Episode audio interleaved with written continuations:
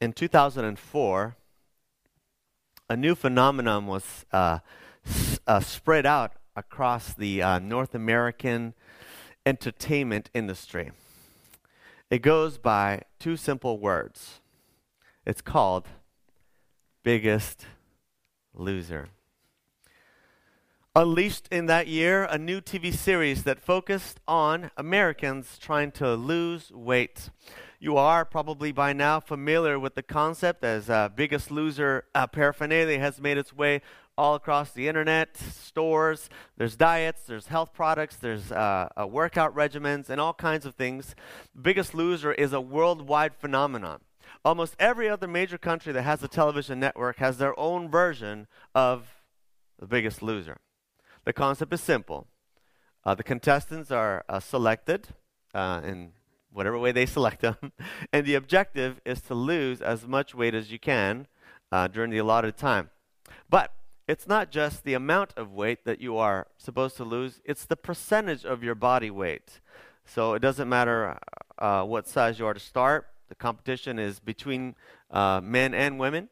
And as long as your percentage is higher than anyone else, you get to take home uh, in North America the $250,000 prize.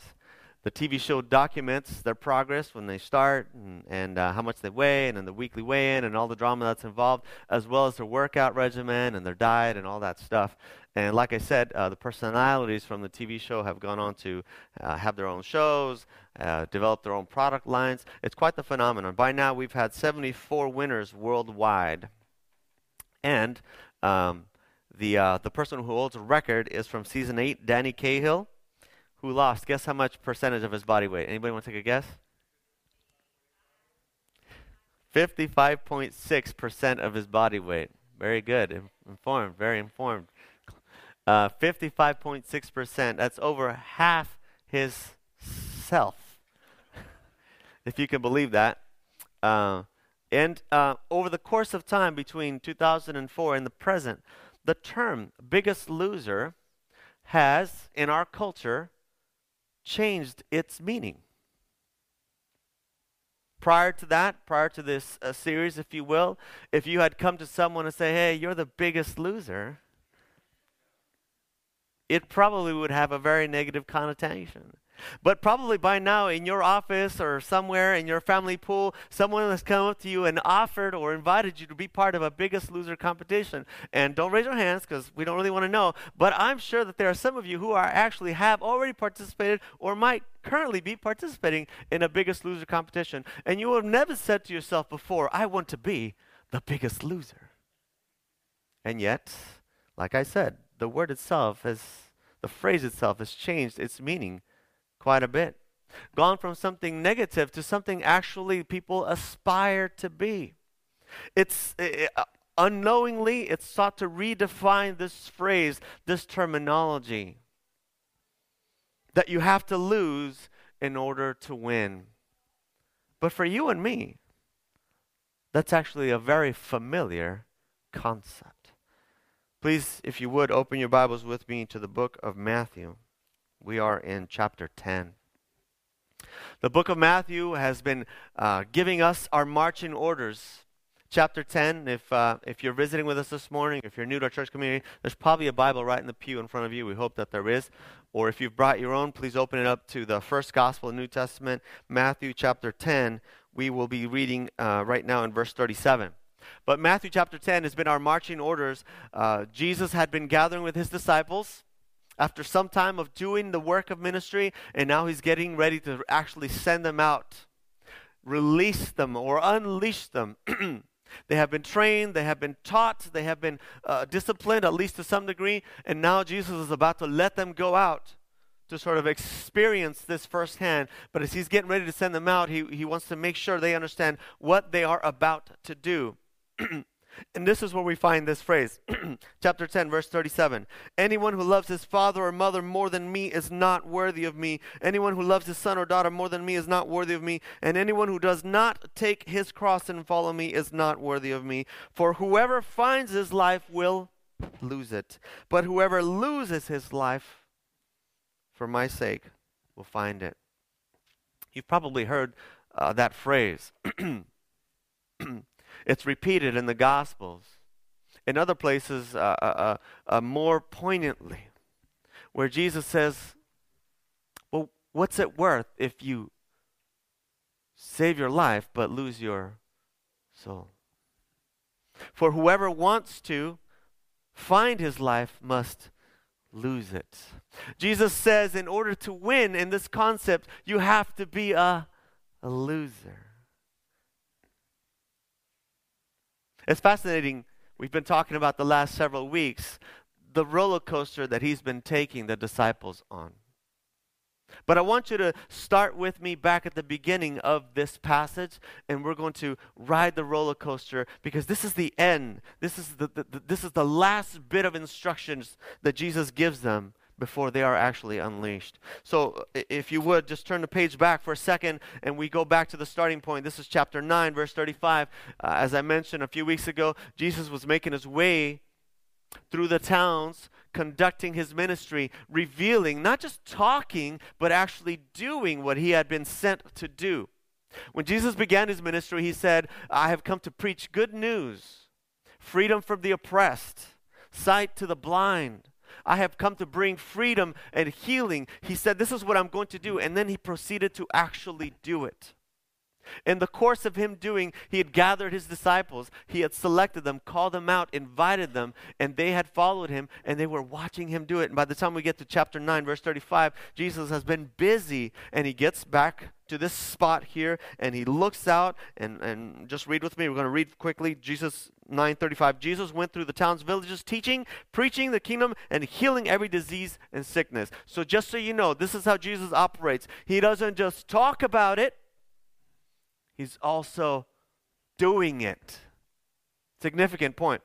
Jesus, before he sends out his people and says, I want you to do this, he makes sure he does it himself. He's, he's, he's, preaching, teaching, and healing. And then he sees the crowds and he has compassion because there's so many of them and because they're harassed and helpless. And then he turns to his disciples and he uses this kind of cute phrase. He says to his disciples, The harvest is plentiful, workers are few. And he says, Please pray please pray that the Lord of the harvest would send people out. It's really funny. I wonder if he's speaking tongue in cheek because he looks at them and they had had to know that he was meaning them. But he doesn't say, You're going to be those guys. First, he says, You should pray that, that God would send people out to his. Let's pray about it. Have you ever had that reaction when confronted with need? Or, or maybe when you presented a need, an issue, a situation, and you said, I need help, and someone said to you, We should pray about it. Nothing wrong with prayer. In fact, it unlocks the key. But oftentimes, we have gotten accustomed to using this phrase as an escape from actually doing anything. No amens? Someone says, I need help. I need. Well, you should pray about and with that, we take our leave. So Jesus turns and he says, Pray that the Lord would send more workers. And perhaps the disciples have had come to this point where maybe this is where some of them were, where they would say, Yeah, you're right, Jesus. There's so much work to do out there. Yeah, he really should send somebody. That's a, like, kind of a familiar dialogue for those of us that are in ministry because, as you know, in most churches, only a small percentage of people do the majority of the work. But the majority of people have a lot to say about how the small percentage of people are actually doing the work. And I have those conversations with people who say, you, we should, this should be happening. Somebody should do this. Somebody should do that. And then when we say, well, well, who do you think that should be? I don't know, but we should definitely ask. We should pray about that. Somebody should and so Jesus says to the disciples, Can you guys please pray that somebody would go out there? And the disciples, I'm sure, say, Oh, yeah, yeah, we're going to pray about that. Much in the same way when we talk about these things in church and we say, The world needs us, and amen. We got to tell the people about Jesus and about his love. Yes, preacher, go on. Say, amen. Somebody should do it. Let's pray about it now. And we'll see you next week. And as they're praying, are probably saying, Yes, Jesus, Jesus, Jesus begins to turn to them and he says, He calls them together and he says, Now I'm going to give you authority. And that was the first moment where they're like, Wait, wait, uh, for what? Hold on a second. I'm going to give you authority. And, and the disciples are gathered together. He says, and you are going to drive out evil spirits and heal every disease and sickness. So this is a different kind of a call. See, um, uh, Jesus calls them not to go and preach just yet. Did you notice that? When he looks out on the, on, on the crowds and he, see, he has compassion because they're harassed and helpless, he doesn't say, So I'm going to send you out to indoctrinate them.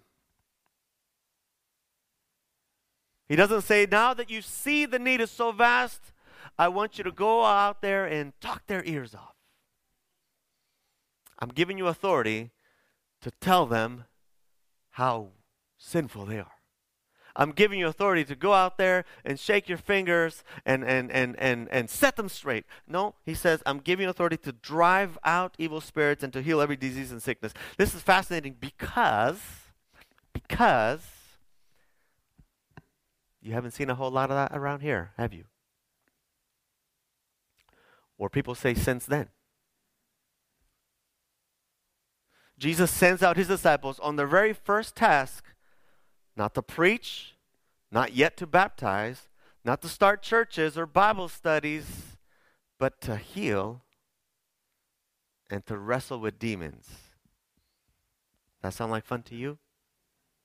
That sound like something you signed up for when you showed up to church this morning? And the disciples are thinking, what is going on here? I'm not quite sure. Jesus says, I want you to go out and, and, and go out. I'm going to tell you specifically, don't go out amongst the Gentiles, go out amongst the Jews. And Jesus says, I don't want you to go out where you are anonymous. I don't want you to go where you, no one will know so you won't be embarrassed, you know, because that's, that's significant. A lot of us have an easier time being Christians where nobody knows us than being Christians where everybody knows us. Right? We have this sort of self consciousness about admitting that we believe in God or that we believe in these things amongst the people whose opinion we value. Sometimes it's easier to go knock door to door than to tell our wife something. And Jesus says, No, no, no, don't go out there. First stay amongst right here, right here in Israel, and, and, and I want you to heal the sick, wait, uh, yes, drawing demons, but raise the dead. It's getting worse. Raise the dead. Heal those who have leprosy. Freely have received, freely give. Okay, I'm sending you out. You're going to do these amazing things. You remember this? But, but just so you know, don't take any money, no cash, no credit cards, no extra bag, no nothing. No, no extra underwear, no extra shoes. Just go because I'm going to provide everything.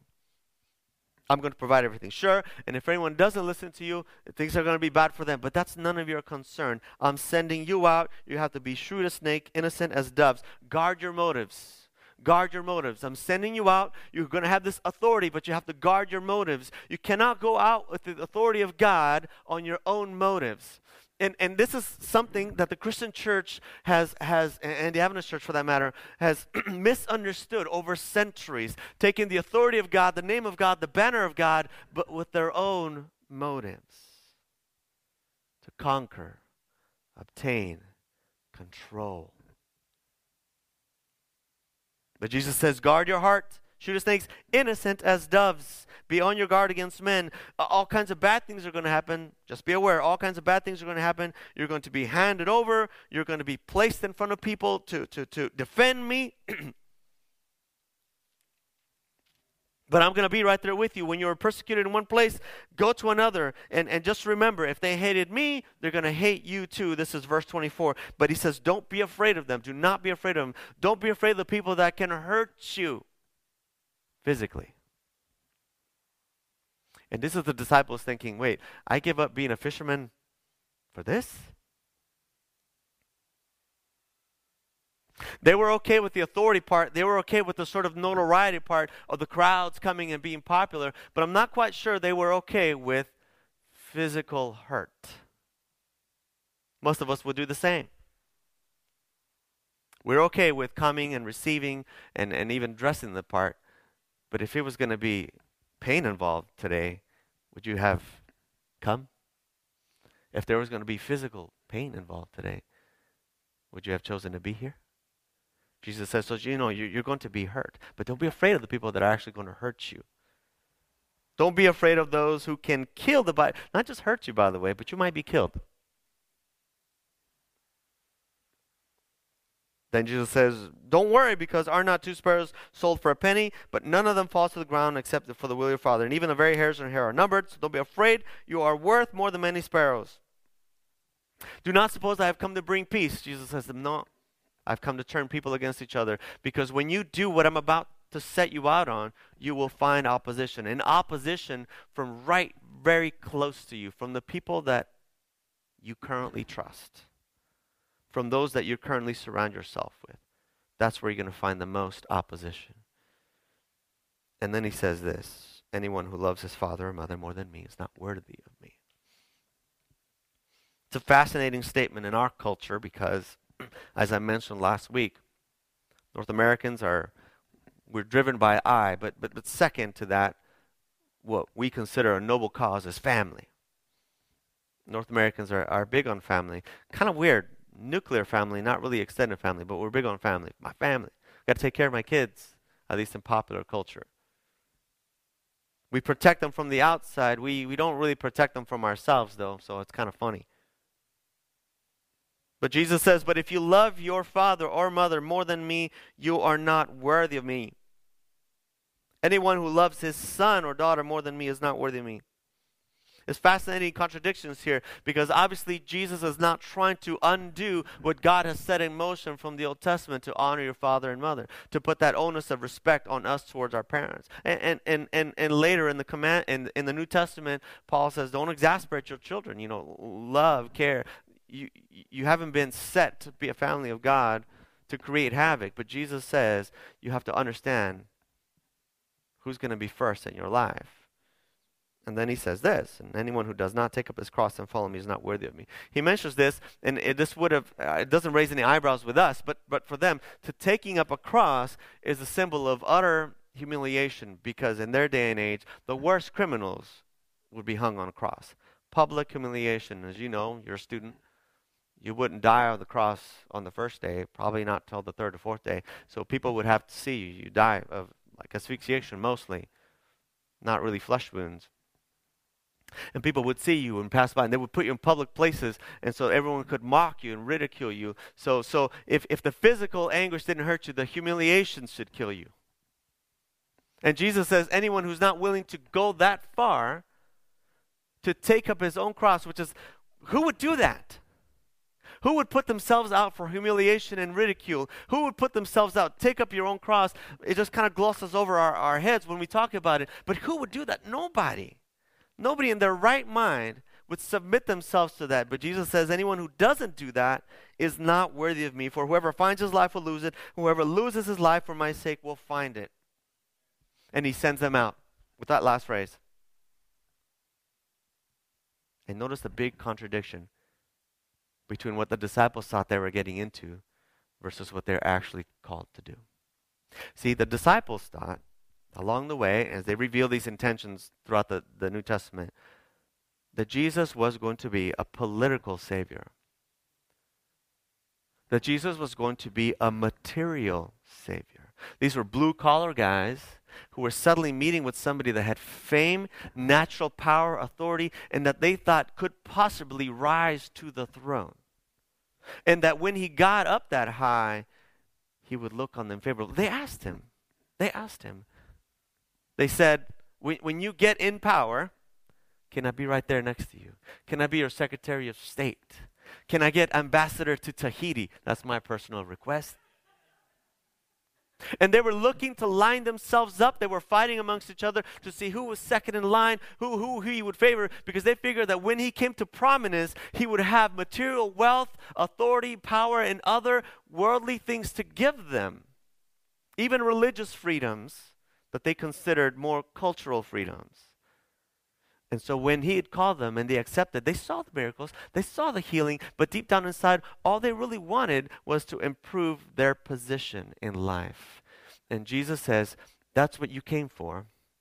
But what I've actually called you is to lose your position in life. I'm sending you out to completely lose your life to, to, to expose yourself to humiliation, ridicule, punishment, pain, and hurt. And none of that so you can get something out of it. All of that for the healing of others, the casting out of demons, the, the cleansing of leprosy. Everything that Jesus asks from them is other directed. And every provision that he promises on their behalf is so that they can be other directed. And you know why this is important to us and why we talk about it today? Because. Because as a church, as a community, we have been lulled into forgetting that this is the true call of God.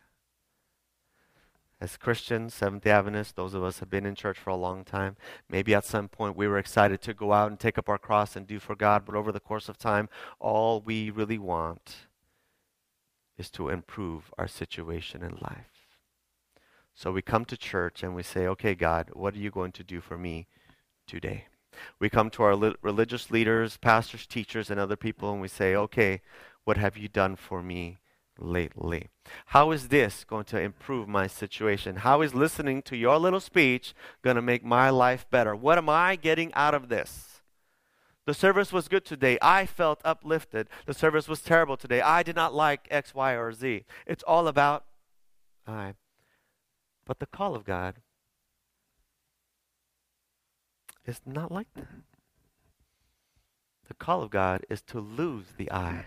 In fact, to be the biggest loser. For whoever loses his life for my sake will find it. So ask yourself this question For the sake of God, what have you lost recently?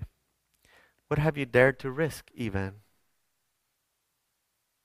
And if there's no pain, no humiliation, if there's no one else in your heart that you're concerned over, that you're willing to actually submit yourself to some rigors for,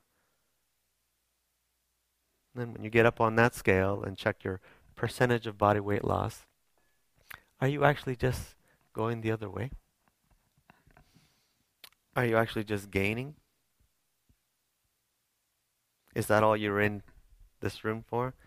To see how much God will give you and to judge Him on that? then if that's the case, we are sorely mistaken. That's not what he says. Whoever finds his life will lose it. But whoever loses his life for my sake will find it. Church, we've got to do more than just come here and wait to be filled. That's not Christianity. We've got to do more than just come here and listen and see how that might help improve my situation. We actually have to give our life away physically, emotionally, spiritually. And without that, then you'll never be able to experience Christ's kingdom.